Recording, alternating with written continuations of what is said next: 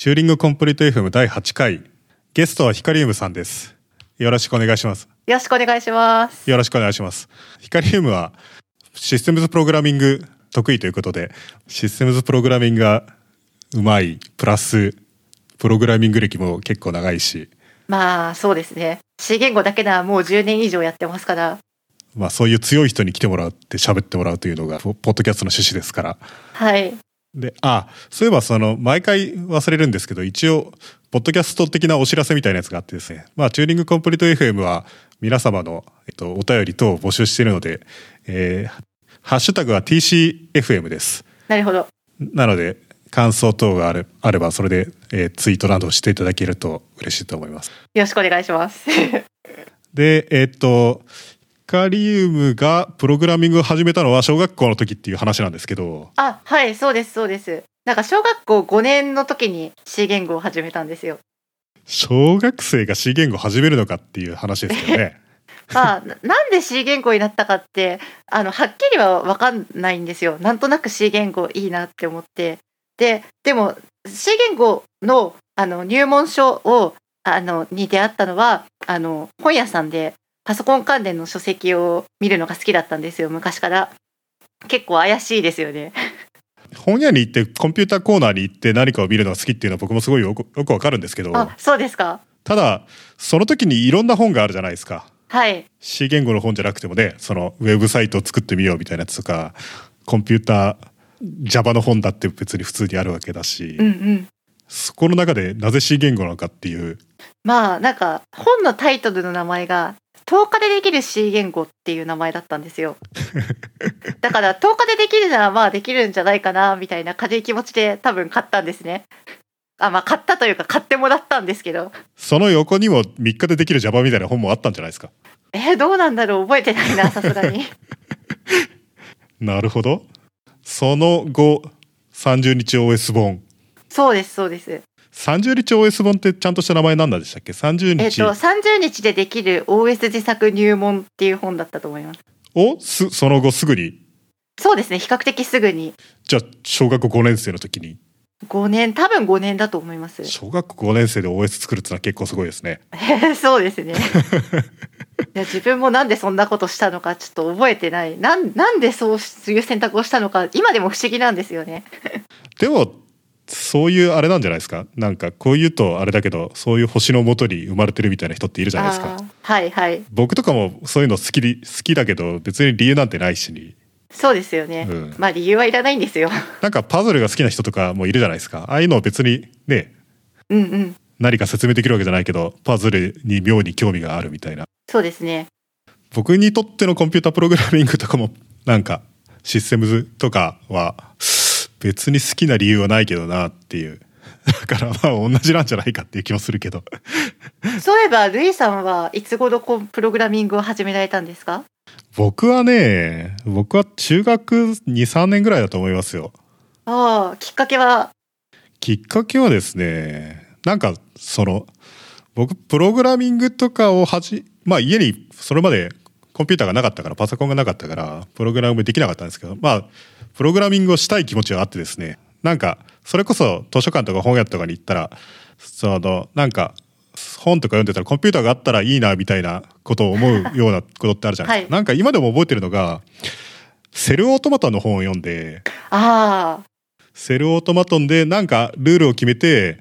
なんか赤白青黄みたいな4色を戦わせるとそのシミュレーションの結果こ先世代目にはこうなってるみたいなそういうなんかそういう系の本とかなんかを読んでこれ自分で動かしてえなみたいな風に思ったっていうのが多分小学生ぐらいだと思うんだけどまあその時にはコンピューターがないからはいまあでもセルオートマトンも面白いですよねそうそうセルオートマトンとかが僕の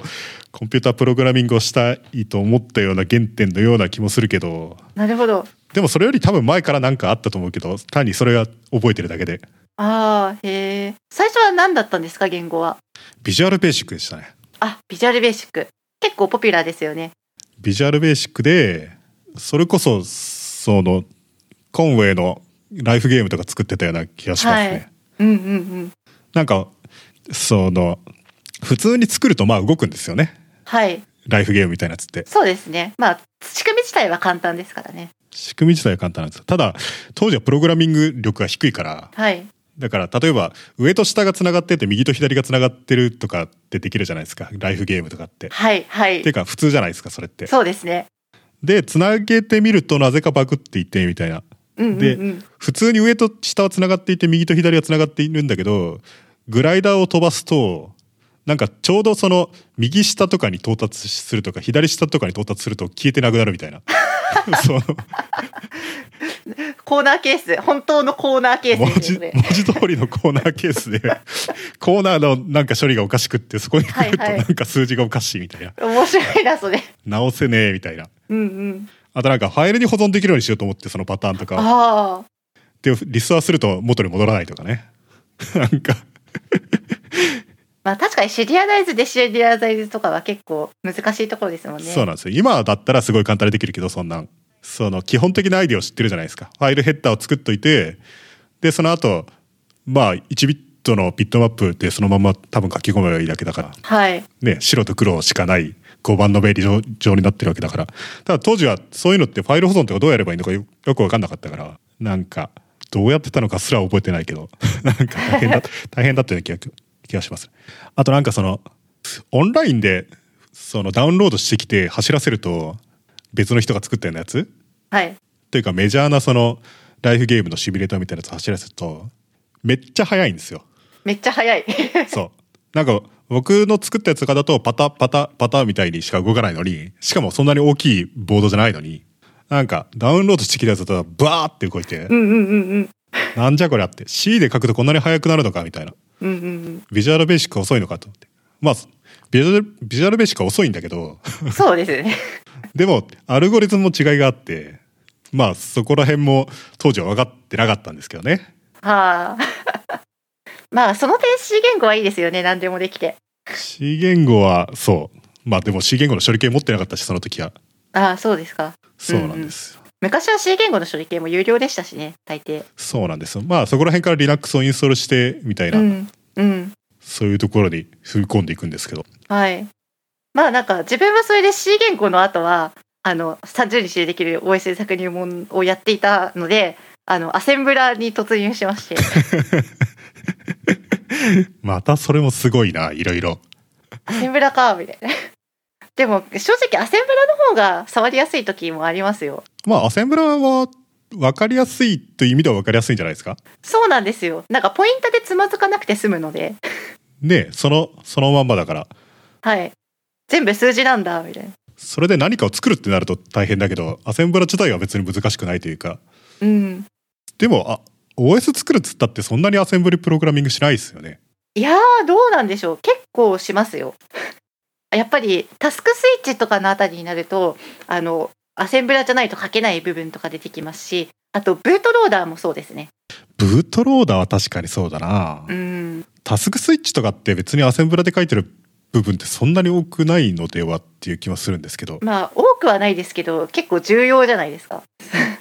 まあねタスクスイッチの時にアセンブラで書くって何を書くんですかえなんかレジスターの対比だったりとかまあそれは普通まあ普通ですねでもそれって一発一命令でできるんじゃないんでしたっけいやあのなんでしょうねその対比自体は CPU がやってくれるんですけど結局のところそれ難しいなどんなんだったかちょっと忘れちゃいました 昔のことすぎて OS30 日本って386の機能を使って普通にタスクスイッチしてるんですよねそうですあのタスクステートセグメントってやつですねなんかなんか昔そういうのってでも僕なんか本で読んだだけで別に光龍みたいに作ったわけじゃないからだから全然座学的なうんだうんから実際どどれぐらいアセンブラ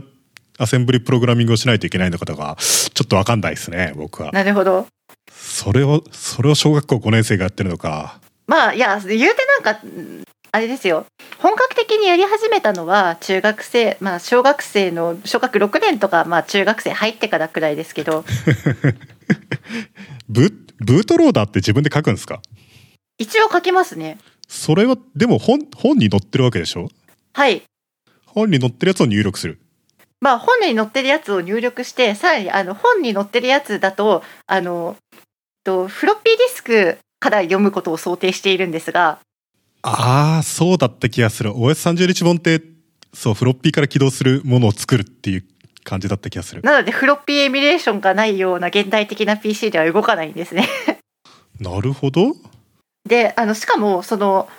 読みフロッピーから OS 本体を読み出してディスクあのメモリ上に展開するっていうのがあのディスク上から何セクター読むかっていうのが決め打ちなんですよ本に書いてあるものは。自分で大きくしたりとかすると困るみたいなそうですねっていうかあのサポートページサポートページのウィキにあのふ複数のセクターを自動で読みと読み込むっていう IPL が公開されていてほそれを応用して作り直すみたいなこととかあと起動中のメッセージを出すみたいなことを、まあ、改造するわけですね。うフロッピーエミュレーションがないっていうのはどういうことですかあフロッピーエミュレーションがないっていうのは、えっと、その OS が起動するときに、えっと、OS 本体をフディスク化で読み出すじゃないですか。ええっと、その時に、えっと、ハリボテ OS その30日でできる OS 自作入門ではあの OS の名前はハリボテ OS っていうんですがそのハリボテ OS ではあの BIOS の割り込みを使ってフロッピーを読んでるんですねあフロッピーを対象に読んでるだからフロッピーディスクが存在するっていうふうに BIOS から見えてないと読み出せないんですよえはいだから、えっと、フロッで、えっと、大抵最近の PC ってフロッピードライブはついてないじゃないですかまああでもぶなんか VMware とか使ってなかったんですかはい。あ、まあそうですね。でもやっぱ最終的には実機で起動させたいじゃないですか。なるほどなので、えっと、まあ USB メモリなり、CD ロムになり焼いて起動すると、あの、BIOS が自動でそれを、F、フロッピーディスクのイメージだと見てエミュレーションしてくれるんですよね。なんかそそういうのがあったような気がするそういう仕組みだったような気がするうんうん、だからフロッピーのコードと同じコードで読み出しができるっていうことになってるんですがあの最近の OS だとあ最近の OS じゃないや最近の UEFI あの BIOS の後継のやつだとまず BIOS のエミュレーションもなかったりするし BIOS のエミュレーションがあってもフロッピーディスクのエミュレーションがなかったりとかして起動できないみたいなことが起きたりするんですなるほどねすいつの間にかフロッピーってそんなにもうもはや存在しないものに近いくなりつつあるんだそうですねもうフロッピーなんてなかったんですよでそうなのか、はい、ましてや最近の UEFI とかになるとあの起動する時からもう32ビットモード前提みたいになっていて16ビットでは起動しないみたいな感じになっているんですね。まあいいことですけどねはいそれはすごくいいことなんですよ。ドライバーとかを書く必要もなくあの UEFI にあのお願いすれば API として、えっと、いろんな機能が使えるので画面切り替えとかもやってくれるはずだしあとネットワークのそうなんかパケット送受信とかもできるらしいですよ。ああまあねネットブートしたいこともあるだろうからはい、そのディスクレスのマシンとかがあったりとかしてそれを起動してその OS をリモートから読んでくるっていうこと自体をそのやりたいっていうことがあるからうん、ブートローダーからネットワークアクセスしたいっていうのはまあふ割と普通のニーズはあるんですよね。はい、そうですね。あで、じゃあ、それで言うと、あの、BIOS を呼びたいっていう需要があったんですよ、その OS を自分が作っている時には。はい。まあ30日本に沿っていくとそうなるっていう。はい。あの、30日でできる OS 自作入門の本って、画面モードがあの VGA 固定から、あの、ベサっていう拡張モード、あベサ BIOS エクステンションっていう、あの、これまた古い企画なんですけど、あの、大きな画面解像度が使えるモードがあるんですよ。まあありますよ。それはそれはねドスドス V の V ですからね。。はい、はい、そのあたりなんです がそれはむっちゃ古い話ですけど、ねはい、まあでもそれがあの簡単に扱えるインターフェースなので、えっと、使われているんですがあので BIOS って16ビットコードじゃないですかええ。だから、えっと、16ビットモードでその画面切り替えとかのコードを呼ばな呼ばなきゃいけないんですねハリボテ OS で高解像度を実現しようとしたら。なんですが、えっと、16ビットのコードって最近の C コンパイラーは吐けないじゃないですか。ああえー、そうもうなくなっちゃってるんですかね。多分吐けないてか吐くにしてもすごい大変なさ大変なんですよなんか、ああ、わかんない。もしかしたらないのかもしれない。なんか、その、少なくともアセンブラとかは16ビットのコードを吐けるはずだけど、はいはいっていうのも、ね、Linux とかコンコンパイルして、リンクしたくなったら最終的には16ビットコードを含まざるを得ないはい。から、でももうコンパイラー確かにないのかもしれない。そうですね。まあ、あるのかもしれないんですけど、当時自分はその16ビットコードを C コンパイラーで生成する方法を知らなかったんですね。なので、えっと、アセンブラーでその画面モードの切り替えとかを、あの、BIOS を経由してやるのがすごいめんどくさいなって思ったんですよ。ある時。で、えっと、まあ、32ビットから呼び出せれば C 言語で書けるわけじゃないですか。それはそうだけど、それってデバイスを直接叩くってことなんですよね。あでデバイスを直接叩くのは自分にはハードルが高すぎたのであの BIOS を使いたかったんですよ。 なるほど。じゃあ、一回16ビットに戻る。はでそれで戻るとまた32ビットに戻ってこなきゃいけないですよね。なので、えっと、仮想86モードっていうのが CPU にはあるんですよ。ご存知ですかあるの、あるのは知ってるけど、あれって、つかす全部トラップされるわけでしょあそこからなんかアクセスしたりとかすると。はいはい。あ、いやまあそこなんですけど、いやそこ面白くって、えっと、仮想86モードを単純にそれ、えっと、やると、えっと、全部トラップされちゃうんですけど、えっと、仮想は、仮想、えっと、その仮想86モードってなんか VM というかそのかかその仮想化ですからねはい16ビットコードの、うんうん、じゅ16ビッコビットコード専用のすごい古いものだけどうん、 386とかで複数の8086プロセッサ相当のものを起動してみたいなねそうですそうです。 Windows, Windows の昔の DOS マトとかはそのそれを使っていたはずだけどっていうか今でもそうなのかななんか最近はもう Windows は16ビットサポートがないはずです。確か。まマジっすかマジです。じゃあ古い DOS のプログラムはもう Windows で動かなくなっちゃってるんですか動かないはずです。なんと知らなかった。なんか、 マイクロソフト、ビジカルク、初代ビジカルクがまだ動くってなんか自慢してたような気がするんだけどな。えー、本当ですかいや、あの、確か、その後なくなったかも。はい、あの30日 OS 自作入門のツールの中にも一部16ビットのあのツールがあったんですね。あの開発用のツールの中に。で、なんか Windows7 とかになったあたりから、それが実行できないっていうのが、あのサポートウィキで話題になって、多分それの時に16ビットサポートが切られたんだっていう結論に至りました。まあいいのかもしれない。それはいいことなのかもしれない。マイクロソフト、その広報互換性をあまりにも大切にしすぎただけなのかもしれない。 そうなんですよね。マイクロソフトにしては英断だったみたいな感じです。なるほど。それで、その8086モードっていうか、仮想86モードを使って、うんうん、で全部トラップされるとあのトラップされるんですけど基本は、えっと、それだといろいろ書かなきゃいけないじゃないですか IO とか。であのインテルのソフトウェアあれソフトウェアデベロッパーズマニュアルあの聖書とよ聖書と呼ばれているあの本分厚い本なん分厚い資料なんですあがれ、それ、それって英語でしょえっと、日本語もあります。インテルのプロセッサーのマニュアル PDF でダウンロードできるやつのあれの日本語版というものが存在する。はい、えっと、昔は少なくとも存在してました。少し古い版しかないです。それは知らなかったてっきりあれって英語しかないのかと思っていてそうですね。なんか僕の同僚がはい。最近はね PDF でしか存在しなくなったんですよねあれはねそうですね。え、まさか印刷版があるんですか。そう僕の同僚がなんとね印刷版を注文して買って机に置いていて、で欲僕しい。 僕のチームコンパイラチームだからはい。でみんなで「えっ?」て「これって紙あるの?」ってで「なんで紙なんて買ったの?」みたいなみんなでみんなですごい言って「いやでも紙の本はいいものだよ」みたいなこと言ってていや、欲しいですけど、 あの、え、どのくらいの厚さだったんですか。なんか15センチくらいあると思うんですけど。 15センチあるかなでもなんか分厚い本が3冊みたいな感じだったよねはいはい。まあ、三部作ですもんね、あれ。そうそうだからなんかね基本がアーキテクチャと、えっと、命令セットと、あと、えっと、システム。プログラミング関連の話題が載ってる部分。そ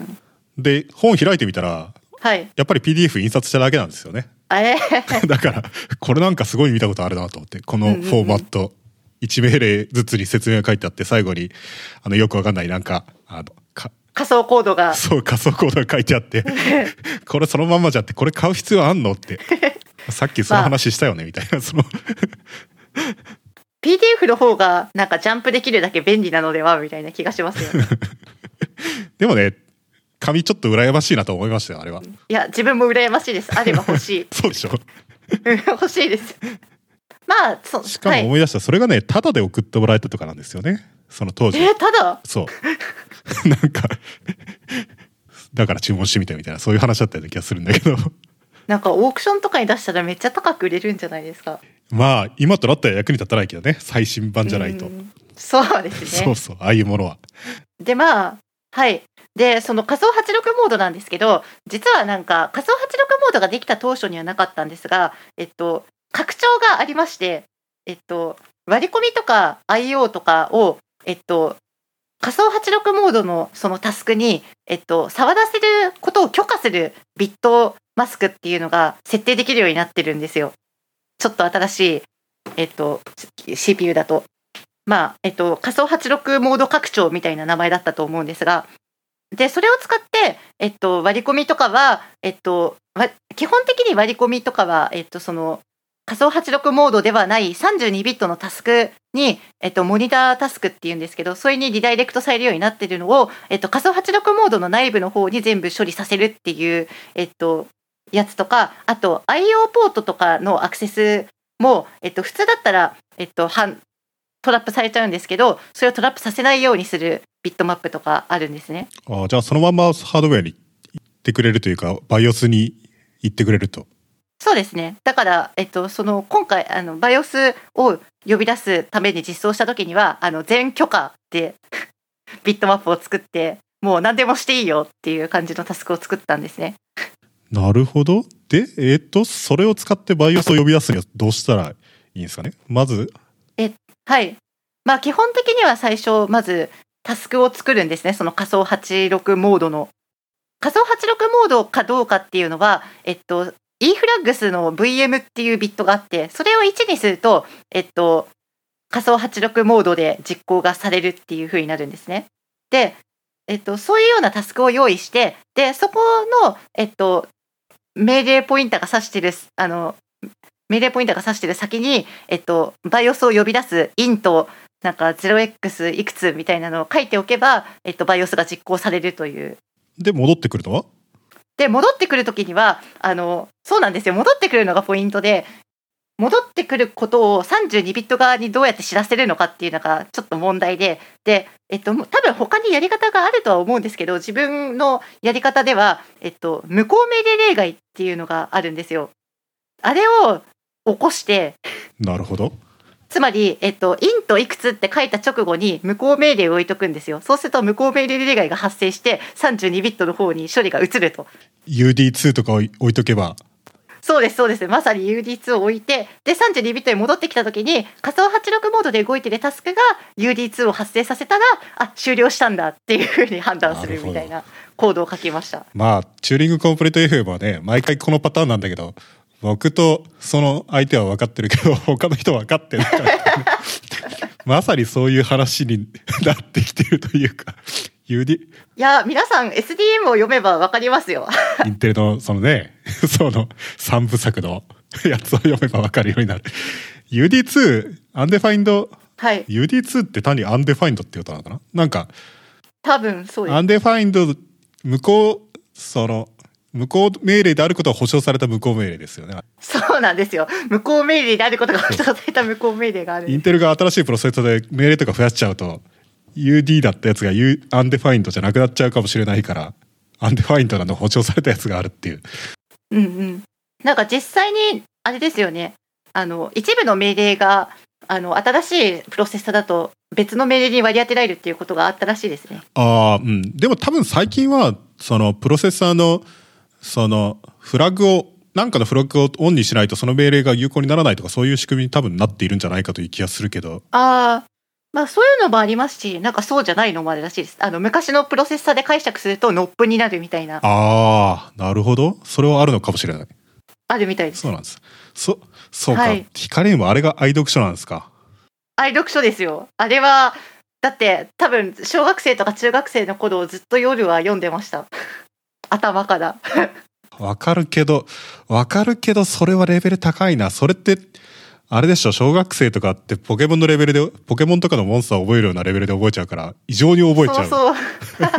そうなんですよなんかで面白そうなのがたまに出てくるんですよねそれこそ、えっと、仮想86モードとか絶対僕は負けるパターンだな、それは。絶対光読む方が詳しいな。でもなんか、いろんなことが書いてあって面白いですよね。そうなんですよあなんか面白いことといえばもう一つあってあのデバッグ例外っていうのがあるんですよご存知ですかデバッグ例外ってよく知らないですね。なんかインテルのプロセッサーにはあ、まあ、インタラプトのあたりって読むじゃないですかやっぱり OS 開発に関わりが深いから。でそこを読んでるとデバッグ例外っていうのあデバッグ例外じゃないですねブレイクポイントエクセプションっていう項目があってなんだろうって思って読んでみたらなんかすすごい機能があるんですよデバッグに便利な。どういう機能かっていうとあの特定のメモリ番地に対する操作をするとトラップするようにできるんですよな。んかありますね。うん。はい。で、あの、それを使って、あの、それを自作 OS に実装したんですよ。自作 OS に実装するというのはあの、自作 OS でデバッグ例外を扱えるようにしたんですね。まあ、扱えるようにしたって言っても割り込みハンドラを作るのと、あと、どのアドレスにブレイクポイントを置くかっていうだけなんですけど、あーんでもそれブレイクポイントでまで到達してその割り込みハンドラーに制御を渡ってきてそこで何をやるんですかで、あの、はい、ちょっと順番が前後しちゃいましたね。もともと、あの、そのデバッグ例外を使いたかったのは、あの、メモリ破壊のバグが OS を作っていたらあったんですね。まあいっぱいあるでしょうねいっぱいあるんですよ。でなんか多分あのメモリ破壊で、まあ、自由に書き込めるのはカーネルというか特権レベル0で動いているタスクなので、えっとまあ、そのタスクのどれかが悪いことをしているっていうのは分かってはいるんですけどどの具体的にどのソースコードがそれをやっているかっていうのが分かんなかったんですよ当時の自分にはデバッガーとかを使う能力がなかったので。なるほどまあデバッグ使うのは大変というか僕も今ですらあんまり使ってないけどそうで すね。それに自作 OS だと結局デバッガー使うって言っても QM を直接デバッグするとかそういうことになったりするので、うんでまあある特定の番地が破壊された時にその番地を破壊した命令があの何番地にあるかって分かればそのコードって特定できるじゃないですか。なるほどねはじゃい、だからそうなんですあのあるあそのメモリ破壊をした、えっと、命令を特定したかったんですね。だからそのあるアドレスに書き込みがあったらすぐにすぐにトラップして、はい、そうすればそこの段階でのインストラクションポイントとかを表示すれば少なくともそうそうそ少うですなくとも何の何が壊してるのか分かるみたいなそうですそうです。でそれをやりたくってあの普通は使わないと思うんですけどそれをやりたくてデバッグ例外を使ったっていうなるほどね。で、はい機能としてはあるのは知ってるけど、あれを使ってるっていうのは知らなかったな。そういうい、やでも本当に便利ですよあれは普通、普通というかそれ以外だったらどうするのかなページをアンマップしとくとかああなるほどその発想はなかったですねそうすると、まあすぐにあ、ま、もう一回アンマップし直さないといけないですけどね。アンマップ、うんうんうん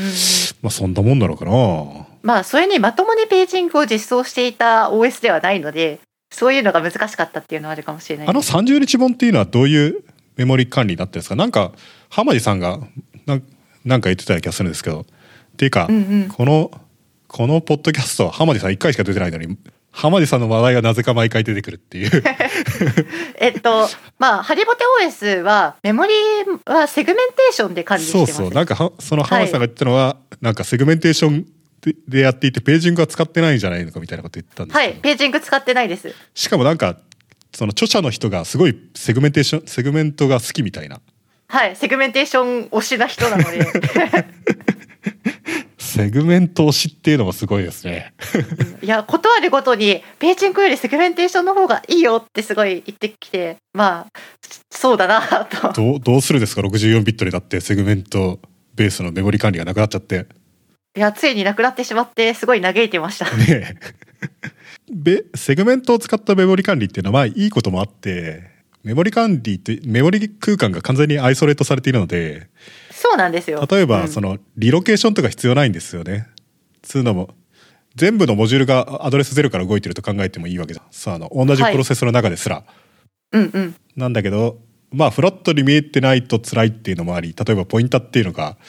はいニアとファーの区別が出ちゃうとかうんうんそれに結局のところページングを使わないってなるとメモリフラグメンテーションの問題は起きるんですよね物理的なメモリのフラグメンテーションってことですかはいそうですまあ確かに。だからあのリニアアドレス的に大きな領域を確保できなくなったりする場合が増えるじゃないですか。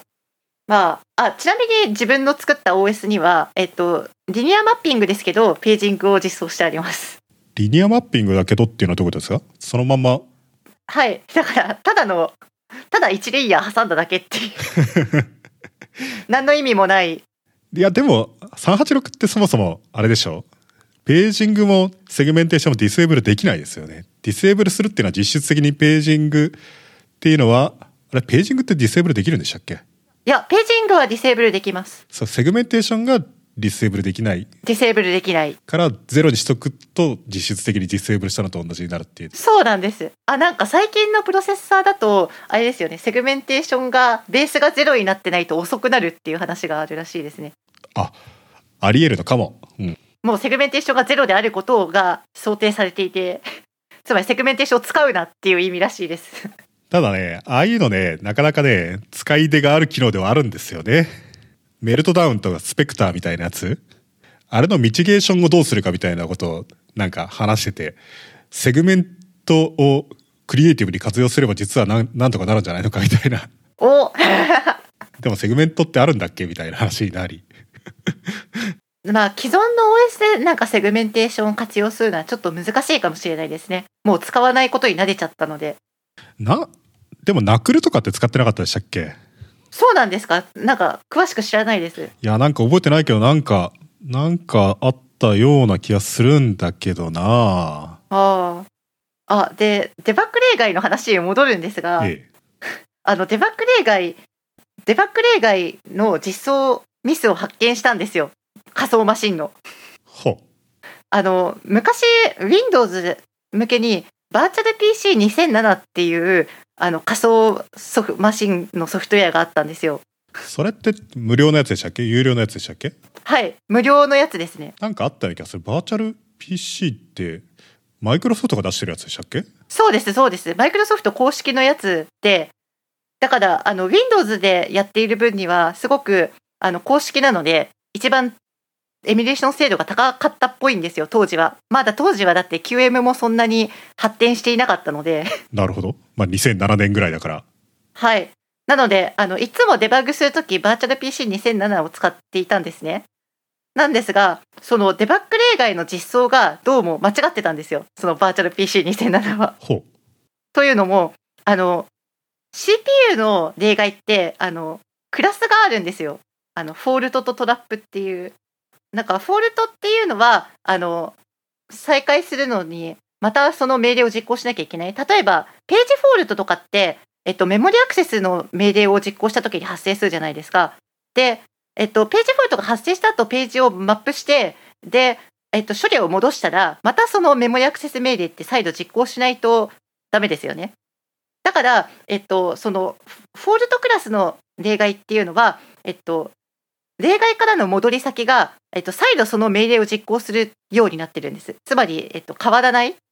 命令ポイントが。なるほどなんですが、えっと、トラップクラスっていう例外は、えっと、戻り先がその例外を発生させた次の命令になるようになっているやつがあるんですよ。でブレイクポイント例外っていうのはあの基本的に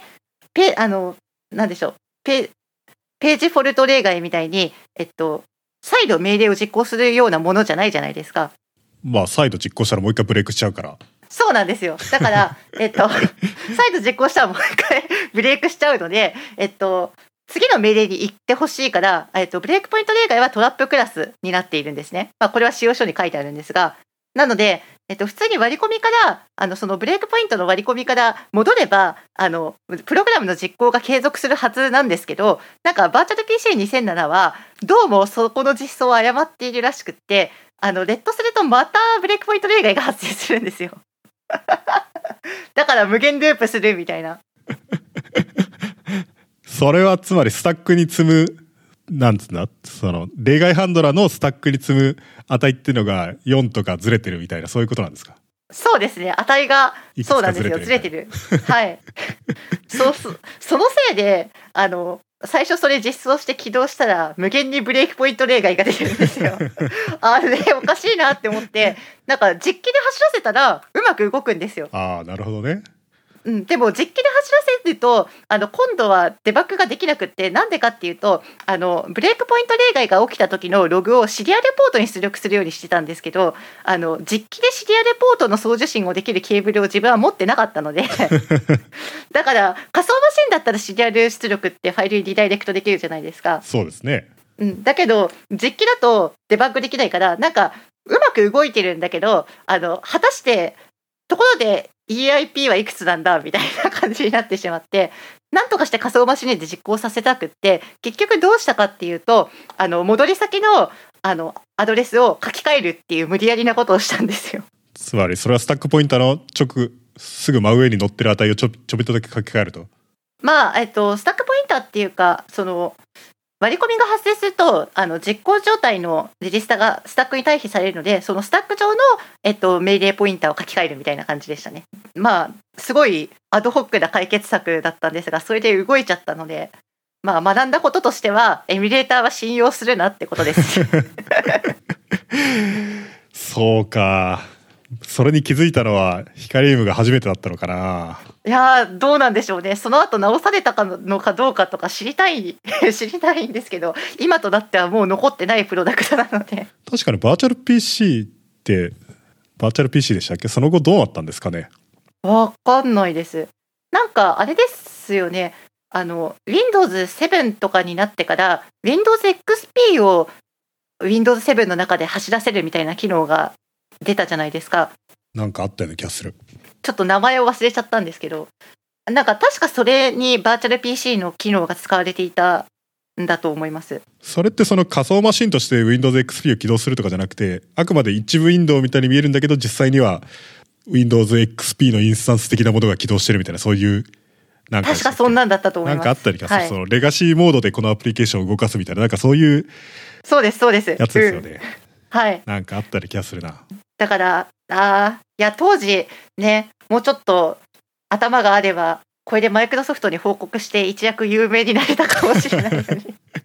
もったいないことしたなみたいなえそれがいつの話なんですかそのどうなんだろうなんか小学生じゃないですよねさすがにねコミットログを見ると中学生っぽいですね中学 中多分そのソースコードを、えっと、コミットしたのが、えっと、6年前ってなってるので6年前あー中学後半くらいですかねなるほど。そもそも考えてみたらそれをやるためにはコミットっていうことはバージョン管理システムとかも使ってるというわけなんでしょうああはい、そうです、そうです。えっと、昔 SVN 使ってました。 あ時代を感じますねはい、時代を感じます。なんか Git って新しい、Git は新しいっていうのが自分の中でのイメージなんで。 10年前ってちょうど Git が作られたぐらいもうちょっと前でしたっけ Git って多分もうちょっと前からあったとは思うんですけど、広く使われてなかったんじゃないですそか。うですよね今はもうなんか Git みんな使ってて Git 以外を使ってる人の方がね珍しいという感じだけどそうですね。なんか、む、む、昔は自分の OS、sourceforge.jp っていうのであー管理してたんですよ。はいはいあれは SVN しか最初対応してなかったので、最初は SVN を使ってました。ソースフォージってありましたねいや今でも別にあるけどはい。なんか今は最近、最近はなんか評判が落ちてますよね。あの、特に、ソースフォージ .com の方の評判が。ソースフォージです。なんかサイトが荒れてるというかね、なんか、アズとかがひどすぎてね、広告が。はい。うんうん。僕なんか今でも覚えてるけど、あれは相当自分の中では恥をかいたという認識なんだけど、あ、どうして、かいどうしてですか会社の Windows マシンでですね、なんか、Windows のか開発環境とかインインストールしようと思って、で、なんか、シグウィンだか、MinGW とか、そういうのをインストールする必要があってですね、まあ、え LLVM とかビルドするんだったら、そういう Unix2 っぽいやつっていうのか、テストとかで使ってるから、まあ、いるんですけど、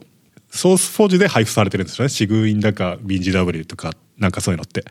で、そこでダウンロードしようと思って、で、ダウンロードしたリン、ダウンロードしたら3秒で始まりますみたいな、なんかそういうあれじゃないですか。 ありますね。それがもうすでに意味わかんないんだけど。 うんうんうんで、。そこでうっかりなんか変なバナーを、すクそリれッがク、してしまったそ。れがね、すごい紛らわしいバナーなんですよね。わか ありますよね。ダンウンロードナウみたいそうなそう、イ。ンストールな、みたいな。うんインストールするページに行ってインストールなうっていうでかいバナーがあって、うん本当の本当に踏まないといけないリンクっていうのはなんかテキストの小さいリンクみたいなそういうそうのなんですよ。 それでうっかりなんか変なやつをインストールしちゃってうん。そしたらなんかしばらくしてからセキュリティの人が来てあ、そのこの Windows はすぐにシャットダウンして再イメージしないといけないみたいなこと言われてうんうん。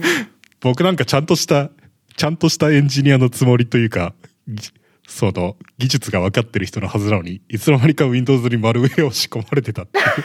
うえ、それどんくらいで判明したんで すか。それは覚えてないけどでもあれは相当恥でしたね、うんうん人生人生の中でもとはいかないけど辛いですよね。そうそうちょっと突然なんか言言われるのは。僕パソコンとか分かってるつもりだったのに変なマルウェアを Windows にインストールしてしまうレベルだったのかっていうなんかあー それ以来もうソースフォージはソースフォージはもう絶対使わないって思ったけど、まあ、使わざるを得ないこともありあのサイトに行くとものすごい注意深く行動するようになりましたね僕はねまあいい勉強になったんじゃないですか。 自分も何度か誤ってダウンロードしかけて急いで飛べたりしてました。そうなんですよそういうのを人がそういう失敗をしてもこれだから素人はって思ってはいけないなっていう そうですね。そうそう それで何でしたっけ まああ、そうそう、バージョン、バージョン管理か。そもそも、ソースフォージで公開してたってことは、別に、じゃあ、オンラインで公開してたってことなんですね。あそうですよ。結構前からずっと公開してます。まあ、今は、あれだけど、あの、はい。 GitHub に。あいうん今 GitHub にインポートしちゃいました 全部。まあ、ですよね。はい。それは SVN2Git みたいなの使ったら、そうですそうです。だから Git のあれですよ SVN コミット ID が多分振られてると思いますコミットメッセージ見ると。そうそう。いや、なんか僕もね、ちょっとこのリポジトリ見てみたんですよね。あそうなんですか。なんかね、OS30 日本だなっていう感じがしましたね。あそうですか。あのディレクトリ構成とかがってことですかディ。レクトリとか、あとなんか、DOS っぽいファイル名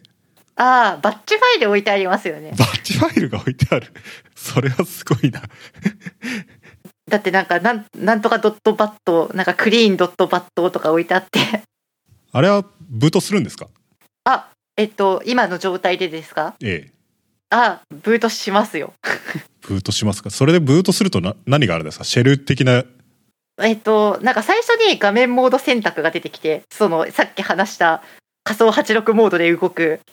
画面選択のほう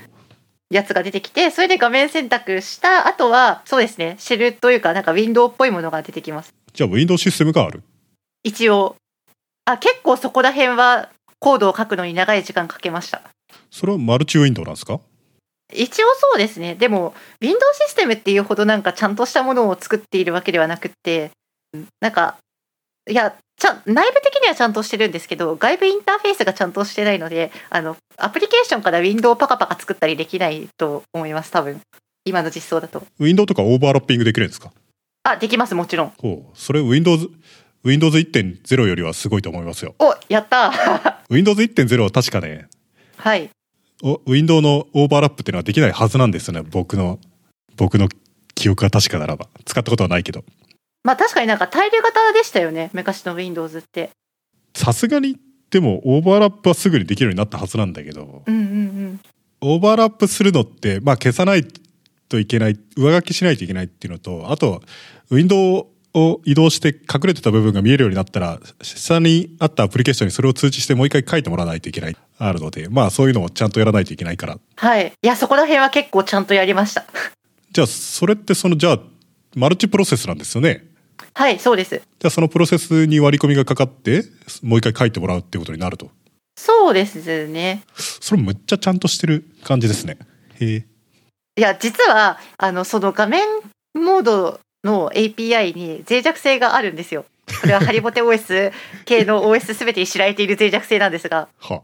あでも自分の自作 OS にその脆弱性があるかどうかはちゃんと確認してないんですけど、少なくともハリボテ OS にはえっとなんかハンドルあれなんですよ。あのウィンドウを開けるとウィンドウハンドルっていうのが返ってくるんですけど、そのウィンドウハンドルっていうのがえっと確かカーネルの中でそのウィンドウの状態を保存している構造体のアドレスまんまだったりするんですよ確か。ほうなのでそれを書き換えて OS 側に戻してやれば、えっと、OS があの OS を使って任意のアドレス書き込みができるっていうバグがあるらしく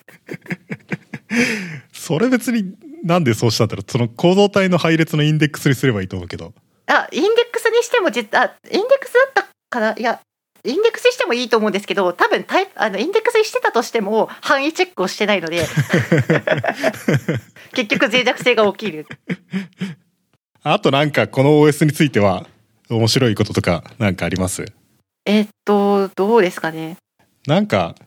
今学部ですよね今学部3年ですねコンピューターサイエンスですよねはい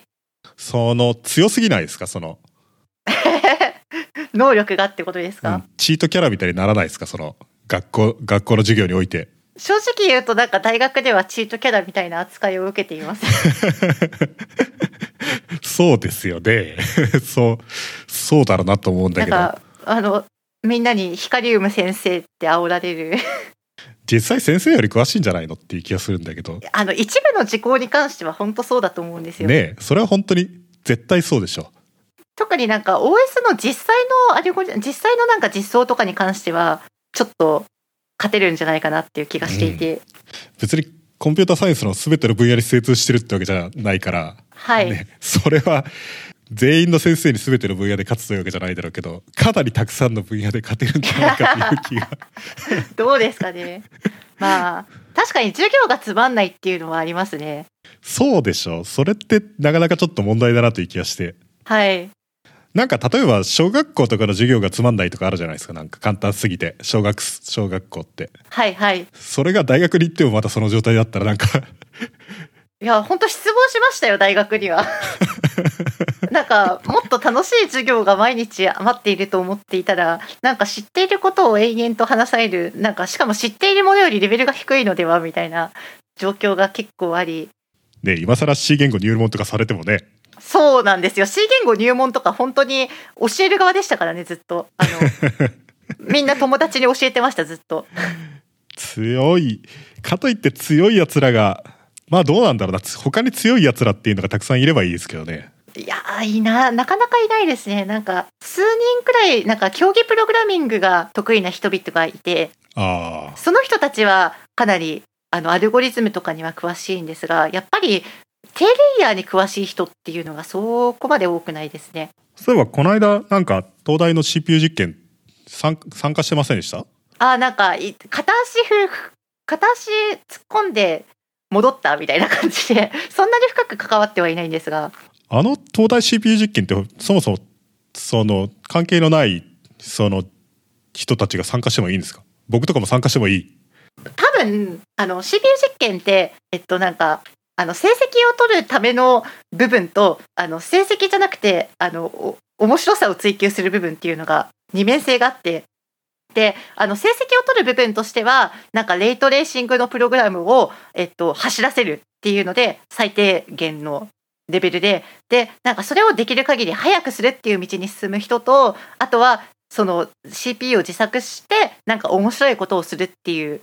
のの2つがあるんですねその最低限単位を取れるってなった後はあれって成績ってどうやってつくんですか成績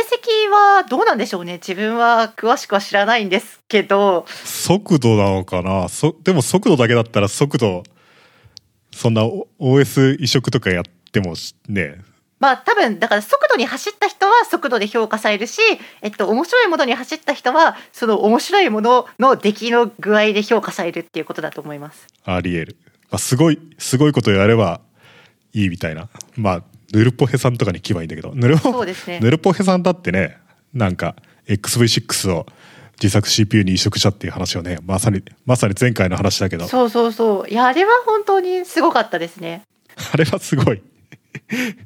正直今回は、えっと、自分の自分たちの班ではあのリスク5を作ってで、えっと、そのリスク5の上で Linux を走らせようっていうのが最初の目標だったんですがあの意外と時間が足りなかったせいでリスク5をやっぱ動かすのは無理なあリスク5の上で Linux を動かすのは無理なんじゃないかっていう結論に至ってなんか自作 Linux ではなくって自作 OS を走らせようっていうふうに方針転換して最後それでいったらしいです。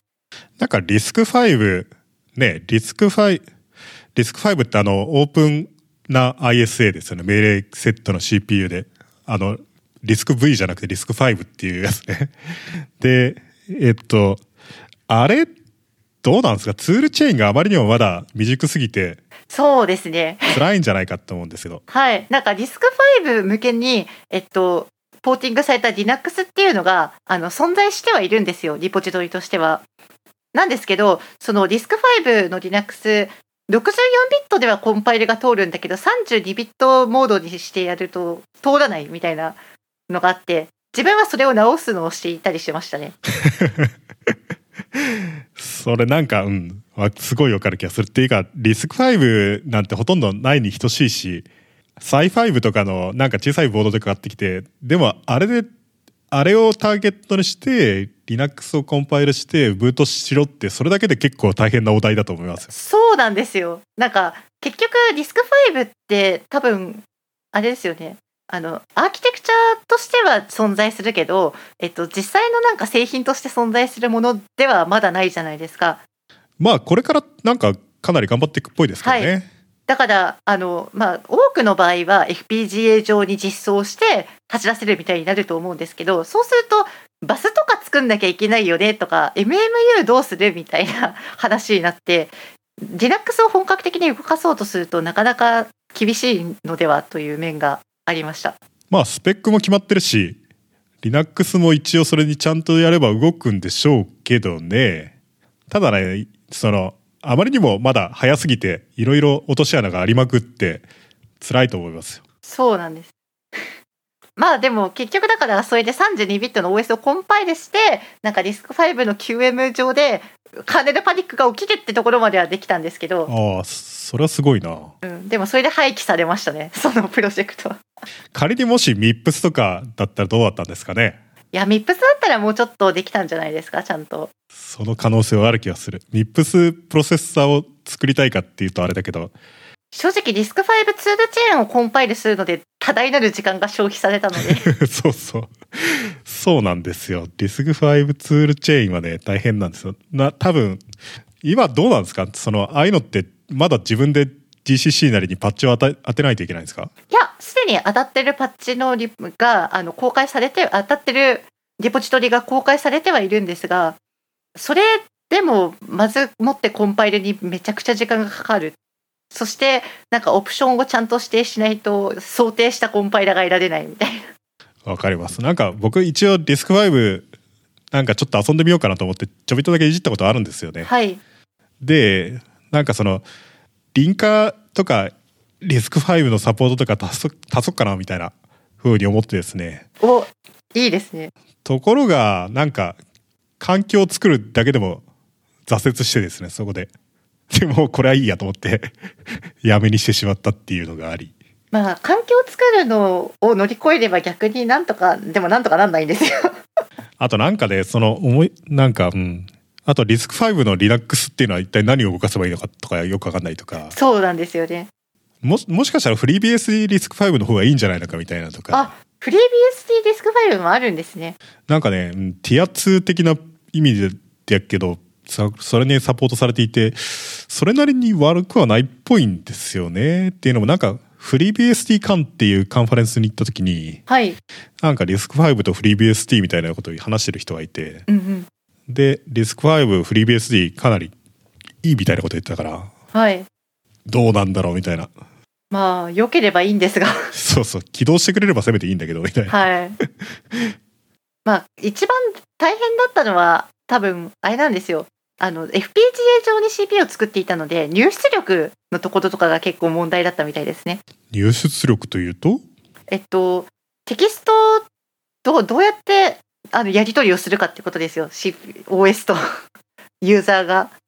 OS とユーザーがシリアルポート、シリアルポートがとかに見えるとか、そういう意味ですかそうそうですね。でなんかえっと結局あの自分が参加してたチームではあの独自の命令を実装してあのシリアル入出力ができるようにしたみたいな。あ、そうそう、あれね、僕ブログ読みましたよ。あそうですか。ええまた例、例年、東大 CPU 実験はややばいブログが書かれるっていうね、そうですね。また強いやつが出てきたなみたいな うんうんうんやつの、あれはいいですよね。いやー面白いあれは何人でやってたんですか今回は何人だったんだろうでも活発に活動してる人は本当になんか23人とかなんじゃないですかね僕わかんないです自分もあれですあの外部から参加していた人間なので中で実際にどう動いていたのかはっきりはわからないんですが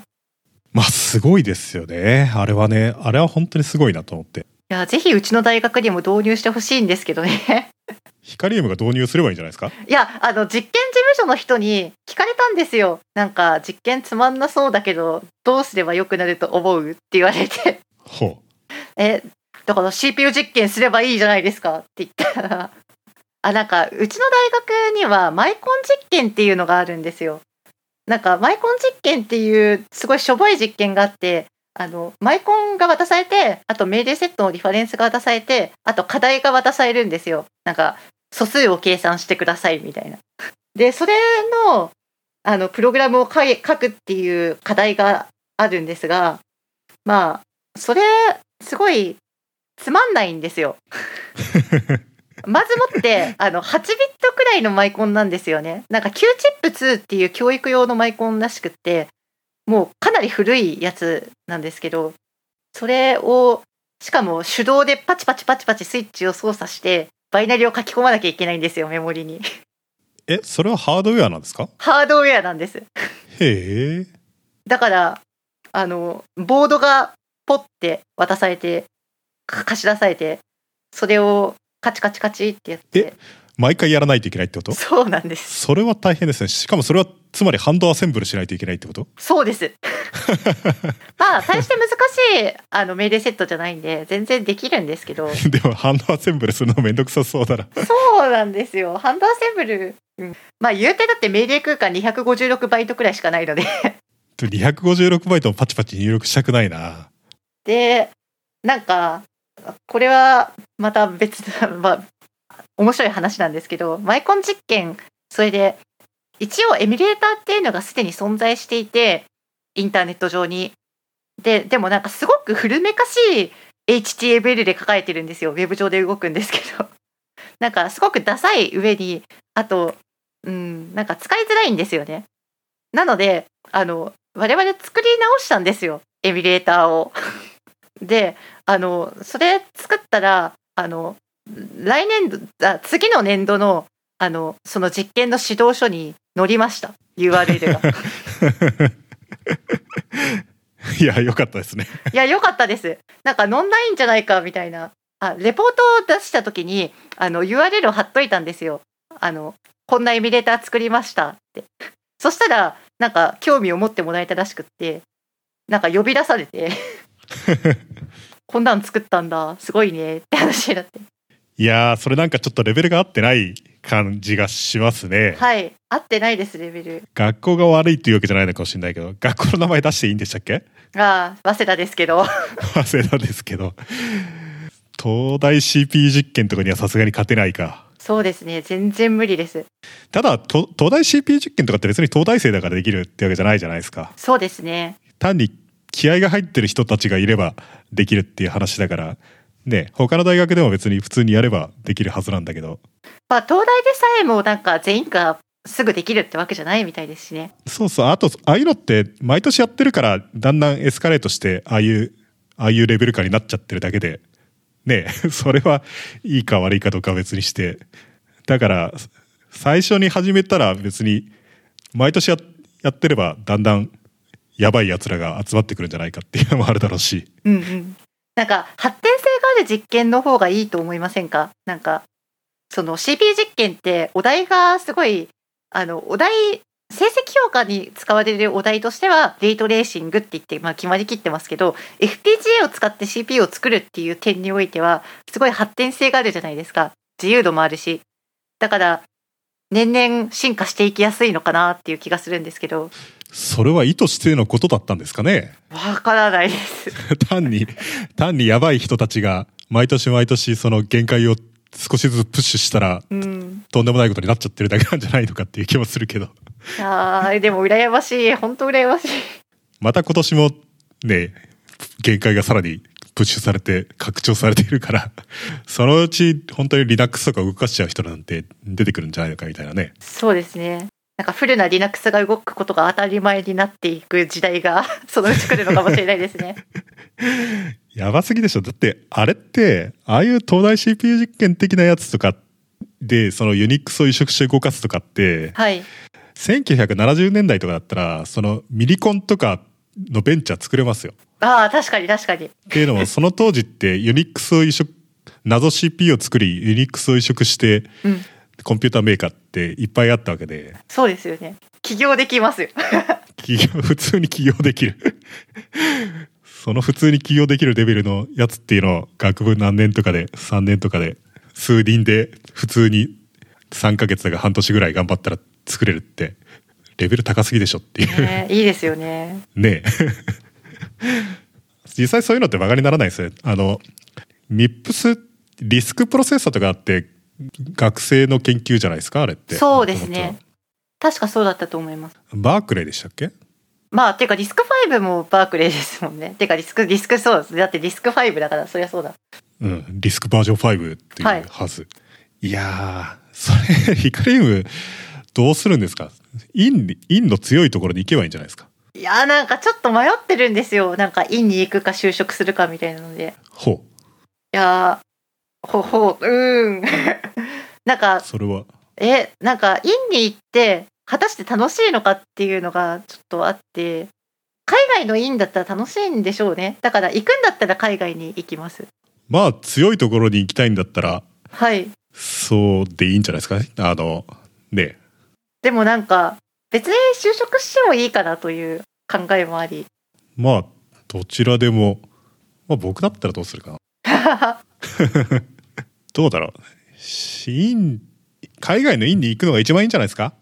それはそうだと思うんですけど。英語も上手くなるしいやー、厳しいな。やっぱり英語上手くなるの重要っつうかそう英です語ね。上手くないとねどうしようもないっていうのがでなんかねある程度まで来ちゃうとね英語って上手くならないですよねあ、そうなんですか。それは年齢ってことですか。うん、僕なんかやっぱり全然英語上手くならないしその学部からアメリカに来た人とかってやっぱり英語相当流暢だけど半分半分ネイティブみたいなまあ本人は別にネイティブとは言わないけどそういうのってでインから来た人とかもかなり流暢だけどやっぱりちょっとあれだし大人にだ完全にもうそういうレベルじゃなくなっちゃってから来た人ってのはもう本当にいつまでたっても全然上手くならないみたいななんかね露骨に違うんですよね、うん、だからし僕コンピューターは別にいくつになろうがなんだろうが別に勉強できると思う けど言語だけはね、早めにやっておいた方がいい。うん、まあそういうことを言うとだって子供だったら完全にネイティブになれるわけだからそうですね。で大人っていうのはなかなかうまくならないからまあ明らかにそこには違いがあってですねなので英語でもうちょっとペラペラ喋って例えばなんか英語のカンファレンスとかで普通にバンバン発表したりとか普通に 普通にいろんなドキュメントとかブログとか英語で抵抗なく読んでみたいな風になりたいんだったら今のうちにアメリカの院とかに行ってでもたかだかまあ1年半ぐらいじゃないですか2年とかねはい。だから、まあ、それがいいんじゃないかなと僕は思うんですけど、まあでも、院に行くので、なんか、アメリカの大学院、なんでしょう、マスターに行くので十分なのかっていうのはちょっとかなって思っていて。ほなんか、いや、行くんだったらなんか PhD に行かなきゃいけ、あんまり価値がないんじゃないかっていう気もするんですけど、そこら辺どうなんでしょうね。アメリカのマスターってなんか、ね、修論みたいなやつないですよね。授業を受けるだけですもんね。そうなんですよ。僕のスタンフォードのそのマスターの授業とかは、強い、強いっちゃ強いですけどね。うん。でもぬるいやつも結構あるし、そうなんですか。 うん。あとなんか普通だなっていう。えー、まあ、強いやつは、例えば OS、OS を作るみたいなやつとか、さすがにスクラッチから作るわけじゃないけど、うん。あ、そうなんですか。 スクラッチから作るとなると多分起動するだけで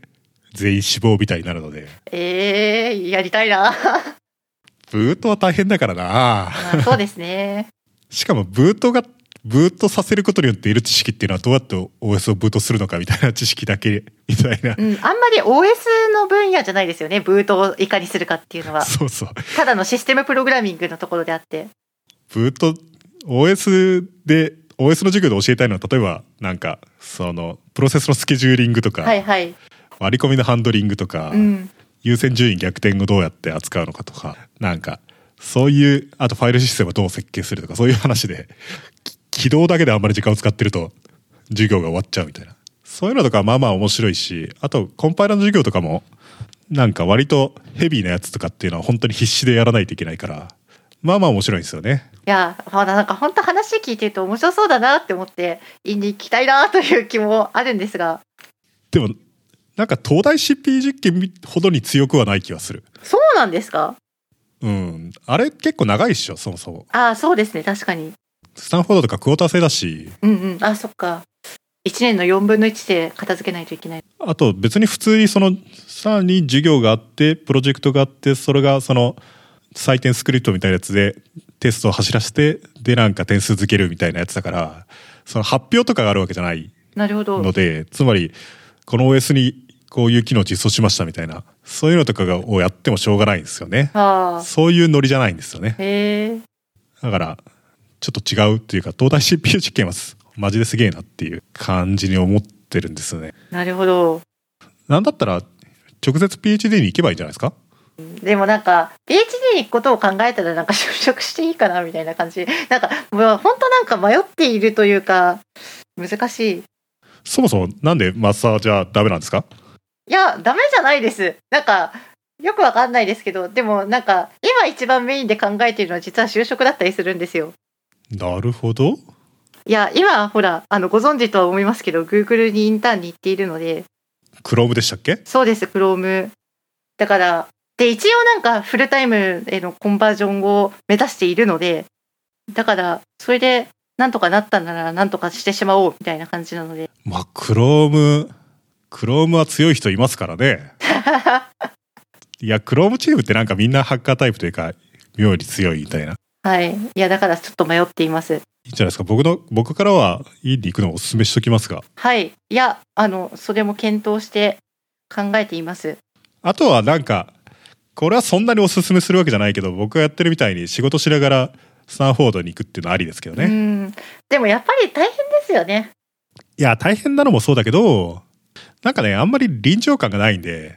パートタイムだと。はい。学校の授業とか、ほとんどビデオで見るだけだし、あテストとかは受けに行くけど、テストも実はリモートでできないこともないし、みたいな。あ。まあなんか学生として参加しているという感じは薄いかなという感じですね。そうなんですよね。そうなるとなんか、あんまり、うーんって、勉強にはなるんだけど、みたいな。はい。でもね、き大学院とかって別にそれだけじゃ本当はないような気もするんだけど、そうですね。うん。そうなんですよ。引きこもりでも卒業できるんだけど、 はい。この仕組みにより。 なるほど。Chrome、Chrome のインターンシップはどうなんですかいやーまあ楽しいですよなんかでも Chrome なんかプロジェクトとしてすごく大きいのでよくわからないんですよ ?Chrome って超でかいですよね。はい超でかいですでもマジでコンパイルだけでなんか23時あのふ家の PC でやるとコンパイルだけで23時間とかかかるような気がするんですよそうそうそうそう。なんかそういうのが良くないなと思って、まあコンパイルが時間かかるのはソースコードがあまりにも巨大だからっていうのがあり、で、Chrome があまりにもある程度巨大なのはそれなりに正当な理由はあるんだけど、でも、でもなんていうかその、企業で雇われてパワフルなワークセッションを持ってて、とかなんか分散コンパイルできるようなインフラストラクチャーを会社の中で持っててみたいな人とかは開発に参加できるけど、実質なんかね、個人が参加できないみたいなのは 小学生が参加できない自分が小学5年生だったらね、クロームビルドできしてみようと思ったら自分のパソコンじゃメモリが足りなかったみたいな風になったりとかするじゃないですか多分はいディスクが足りないとかあるいはコンパイルできたとしてもね4時間かかるとかだとあまりにもうんちょっとやる気がはいでちょっと変更したらまたリンクに何十分とかになったりとかしたらああいうのってねなかなかオープンソースだし別に本当にオープンソースなんだけど敷居っていうのはあるよなっていういや本当敷居が高くってインターン前にコンパイルしてちょっと遊んでみようかなって思ったんですけどちょっと諦めましたねさすがにそもそもなんかちょっといじってみるとかもどっから始めていいのかもよくわからんみたいなそうなんですよしかもいや もうやっぱりコンパイルタイムがめっちゃかかるっていうのは本当に問題であの i7 のこう i7 使ってメモリを積んでも N 時間かかるので ダメじゃんみたいあれをどうしてるかっていうと、まあ、僕とかは Chrome じゃないけど、会社とかだと僕は2ソケット28コア、うんハイパースレッティングで56スレッドみたいな CPU を使っていて、ものすごいパワフルなんです よ。なはいいや自分もそのまあそういうマシンです 今使わせてもらっているのでしかもあれなんですよねあの今度オープンソースになる GOMA っていうあの分散ビルドシステムがあれがやばいんですよねだってあのメイクみたいにハイあのハイフン J でいくつって指定できるんですけど分散の数をなんかじハイフン J 数千とか指定できるんで すよそうそう。あれは大丈夫なのかみたい J1000 みたいなね。な、うん、お多すぎでしょみたいな。でしかも本当に早いってゴマってどういう仕組みなんでしたっけゴマってリモートコンパイル、ですよねうん確かそうだと思いますファソースコード送ってコンパイルしてるんですよね。そうですねなんか送ってコンパイルした結果がまた戻ってきてガンガンやってそうそう。なんかあれでカスタムのシープリプロセッサーとか書いてるみたいな話してたもんな、なんか。へえっ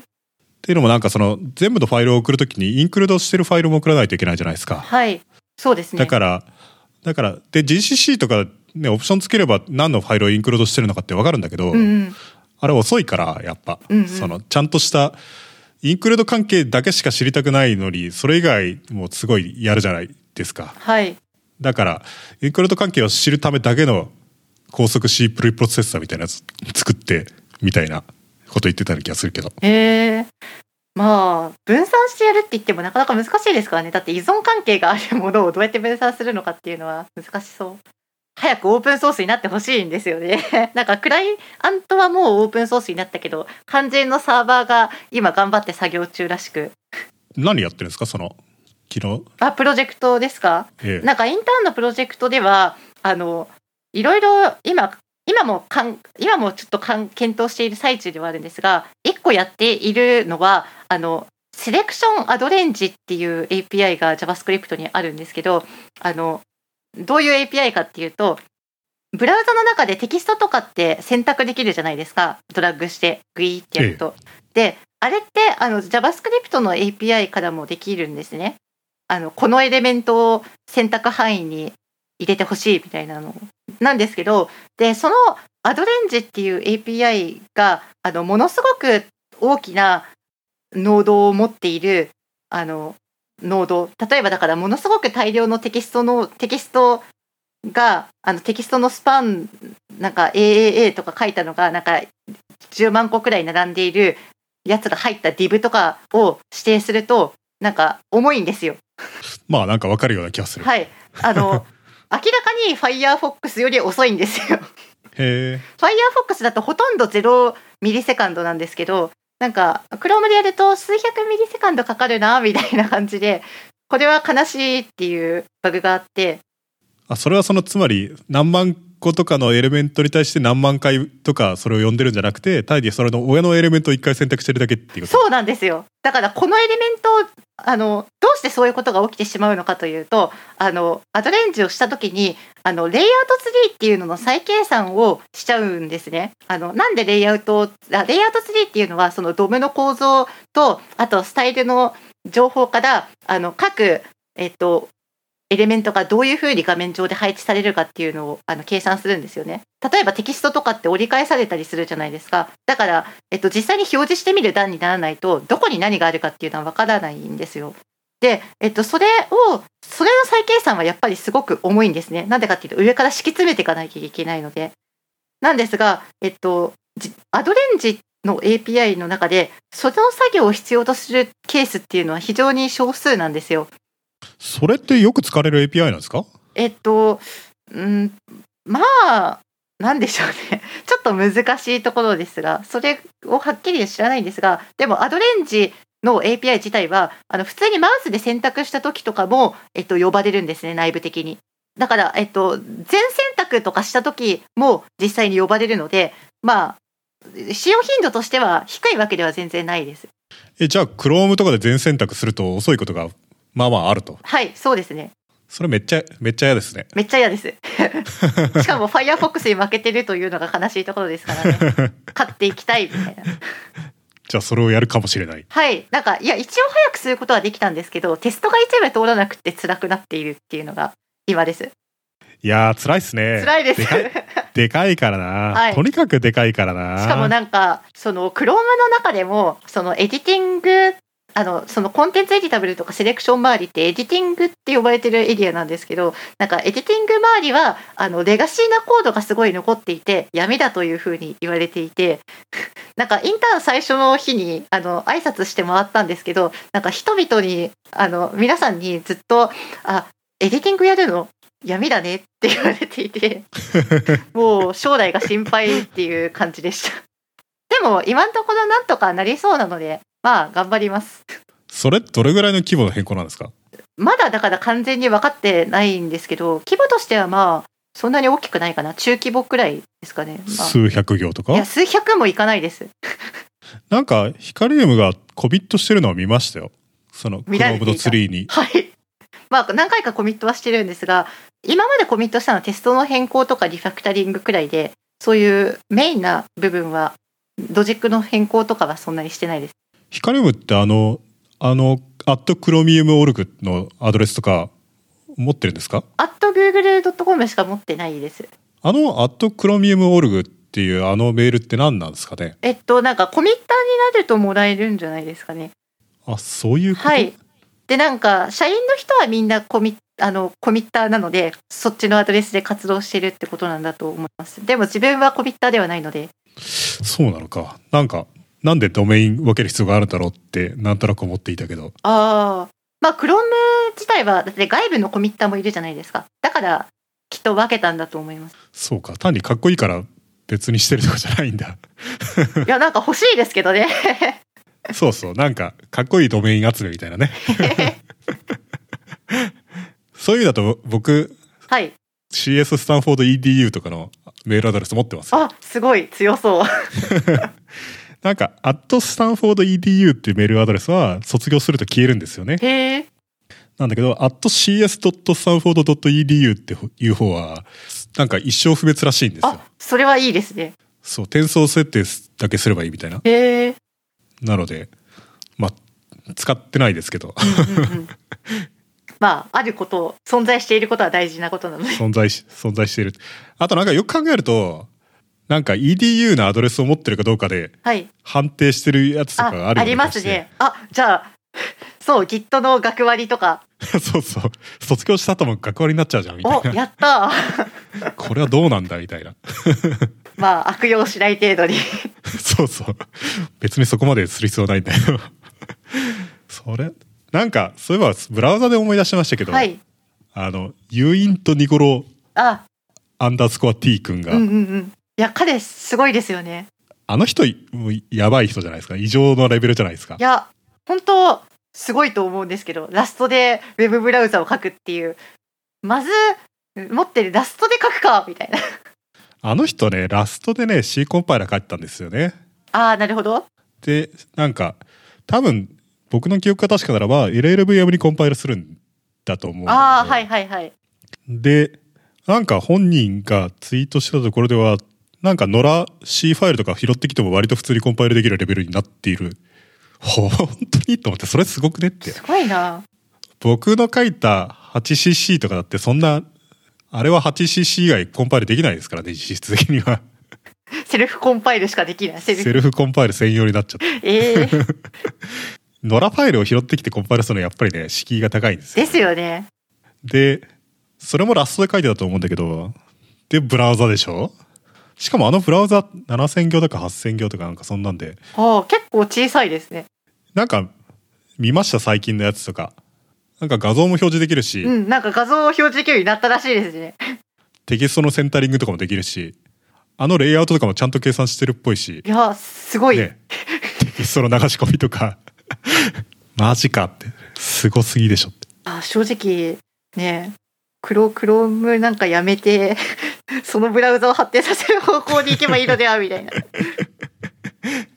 ネットスケープ1.0ぐらいにはすぐになっちゃうんじゃかもしれないいやなんかもっともう早く成長して他の既存ブラウザが倒してほしいという意欲しかないですラストってモジュラによって作られたものですよね。ああ確かにレンダリングエンジンとかがまさに書くために設計されたんじゃないですか。そうなんですか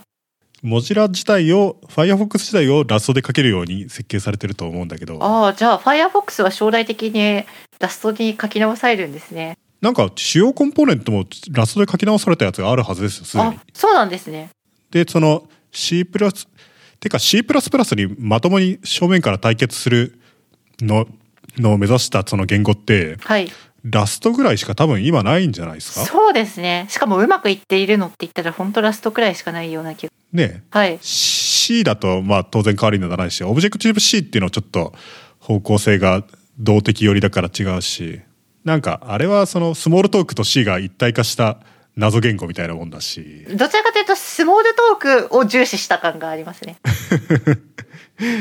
で Go とかは GC ついてるしそのなんか C++ の置き換えにはならないじゃないですかそうですね OS とか書けないですからねきっとそうそうでそうなるとラストっていうのはねはいすごい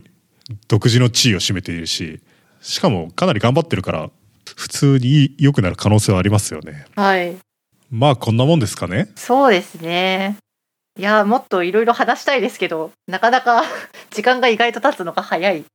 じゃあこれで締めようと思うんですけど、はいまあ毎回のお願いになるんですけどチューリングコンプリート FM はたくさんの人に聞いてもらいたいと思って作っているのでなので、えー、とこれを聞いてる人にはですねぜひ感想やなどを TCFM タグなどでつぶやいてもらうとかあと周りの人にお勧めしていただけると嬉しいですよろしくお願いしますよろしくお願いしますじゃあ今日ヒカリウムさんがゲストでした。はいありがとうございますはい、ありがとうございました。